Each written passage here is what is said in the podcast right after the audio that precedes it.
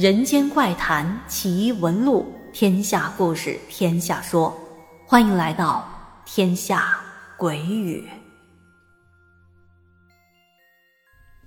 Hello，朋友们，晚上好，欢迎收听今天的天下鬼语，我是天下。今天继续讲述由阿喜妈分享的故事。那么在故事开始之前，也是要感谢阿喜妈的分享以及小鱼版的整理和编辑的。阿喜妈说。这件事情是我大伯告诉我的。那一年我大伯三十岁，他的一个好朋友却以一种诡异的方式发疯了。当时他这朋友说要去一个乡村做考察，这朋友本来说到了那个村子就会跟大伯他们联系的，但是一周的时间过去了，大伯的朋友没有任何的消息，大伯给他打电话，电话关机，联系这朋友的家里人。家里人也说联系不上他，到这会儿，他们才意识到了事情的不对劲儿。于是，大伯和这朋友的家人就到这个村子来寻找那个人。最终，他们在村子一个偏远而且破落的小屋里，发现了这个人。在看到这个人的时候，那朋友躺在地上不省人事，气息微弱。等到好不容易把他叫醒，这朋友浑身发抖。眼里还布满了血丝，而且双眼还死死地盯着窗外的丛林，跟他说话他也不搭理人，就好像听不到别人在跟他讲话一样。这醒来之后，第一句话就是不停地说：“别杀我，别杀我。”阿喜妈说：“我大伯看到了，就赶紧把他抱起来了。这一抱才发现，那朋友浑身冰凉。”根本就不像是个活人，然后大伙赶紧张罗着就把他送到医院里去了。就这样，他在医院里住了许久，也不见好转。在那段日子，大伯也经常去医院看望他。有一天，这朋友的家里人有些犹豫的向大伯提起了一件事，说是在检查这朋友手机的时候，发现手机的备忘录里。写了很多的东西。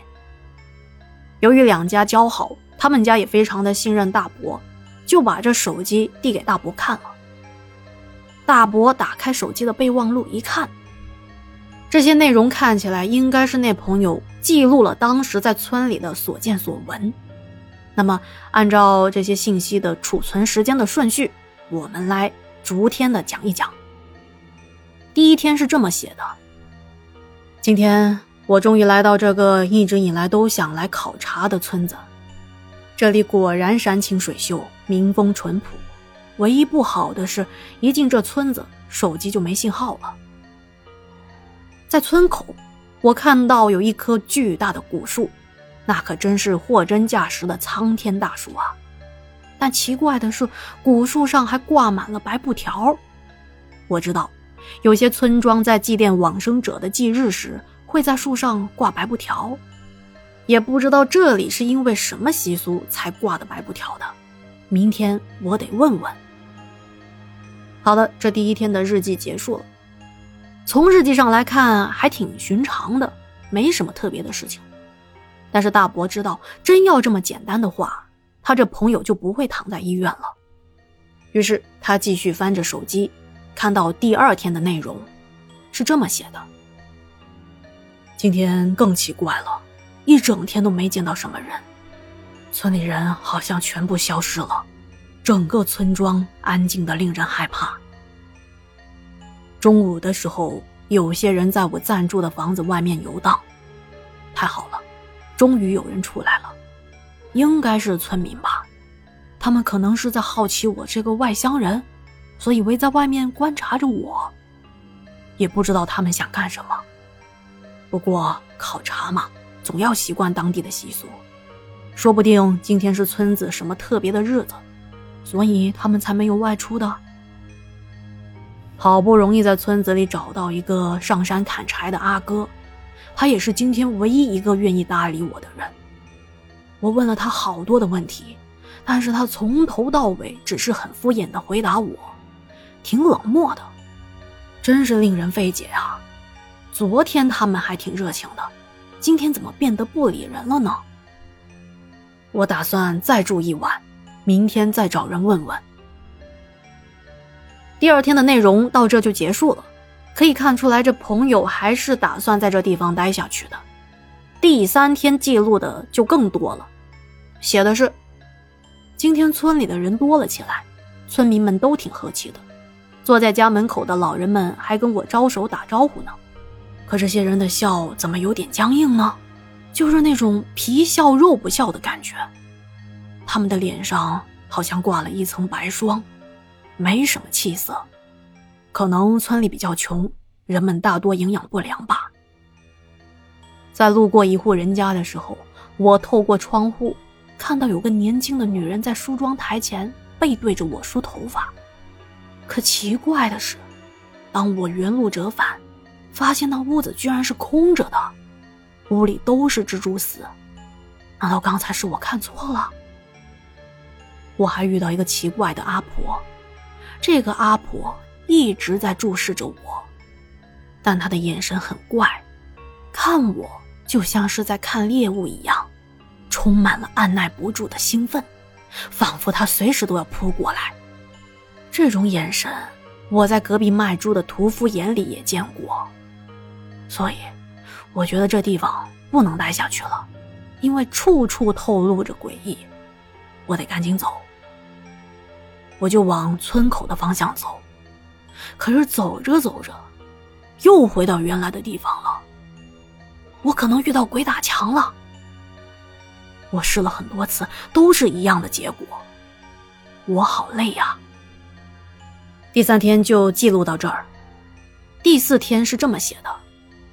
我也不知道自己走了多久，暂且称呼它为第四天吧，因为我已经没有时间的概念了。一整天都是灰蒙蒙的阴天，没有白天，没有夜晚，我只能靠自己的感觉来判断时间。但是现在我也不知道自己还能坚持多久，因为不知道走到哪了，我完全的迷路了。这地方看起来好像还在原来的村子。可是已经大变样了，村里的人行为很怪异。中午之前，村里一个人都没有；过了中午，他们全都出来了。他们的行为非常的有规律，都是围着房子转圈走，然后爬上二楼，再从二楼跳下来。奇怪的是，他们跳下来之后，居然毫发无损。又接着排队围绕着房子转圈，又继续从二楼跳下来，如此的循环。我吓坏了，开始疯狂的跑，但是不管我跑多久、跑多远、跑多快，我都始终被禁锢在这个村子里。到了第五天了，今天一觉起来，发现自己身处在一个陌生的地方，看来我已经离开这个村子了。我沿着大路一直走，终于见到人了。这个地方人挺多的，但是紧接着我就看到，他们是那种漫无目的的行走。一开始我还以为他们是要去往哪个方向，以为跟着他们就能走出去。可是很快我就发现，他们根本就是行尸走肉。不知道从哪来，也不知道往哪去，只是一直在机械式的行走着。就在我想离开人群的时候，一双冰冷的手却不知道什么时候摸上了我的后背。我的背脊一凉，回头一看，有两双深蓝色的眼睛在盯着我。这是做梦吧？现实怎么可能会有这种东西呢？原来他们是要抓我，我慌忙的逃进一个小房子，并且关上了门，用力的顶着门。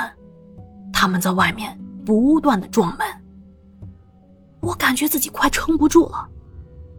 突然之间，有一股巨大的吸力把我往门外吸，我又一次陷入了昏迷。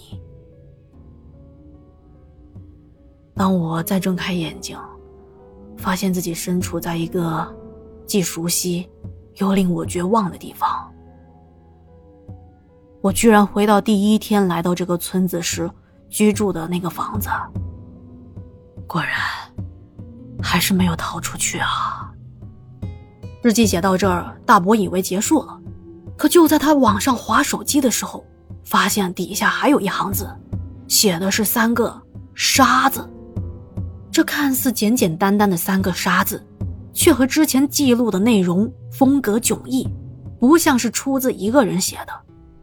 他们家里人说，并没有增减过这备忘录的内容，所以这三个字肯定是那朋友自己写上去的。他为什么最后会写这三个字呢？经过这事儿之后，他们家也找来一些人看了看，但是也没看好。即使这朋友出院了，后来也是一直疯疯癫癫的。这就让人想不通了：一个好端端的小伙子，怎么进了村没几天就疯了呢？根据大伯的回忆，当时到这村子找这朋友的时候。这个村子看起来没什么特殊的，就是人比较少吧，年轻人都外出打工了，但是也不至于用古怪来形容，就是普普通通的小乡村。而且，他们也没有在村口看到朋友在日记里写的那个挂满了白布条的古树。至于备忘录中提到的其他景象，那就更无从说起了。好的，以上就是今天的故事了。嗯，这个人究竟是怎么疯的？他又遇到什么事儿了呢？不知道您从日记当中能不能推测出一些蛛丝马迹？欢迎在节目的下方留言告诉我。好的，今天就聊到这了。要是觉得故事讲的不错，别忘了给天下点赞、留言和转发哦。也欢迎您加入天下的洗米团，畅听所有的付费节目。那行，下期再见啦，晚安。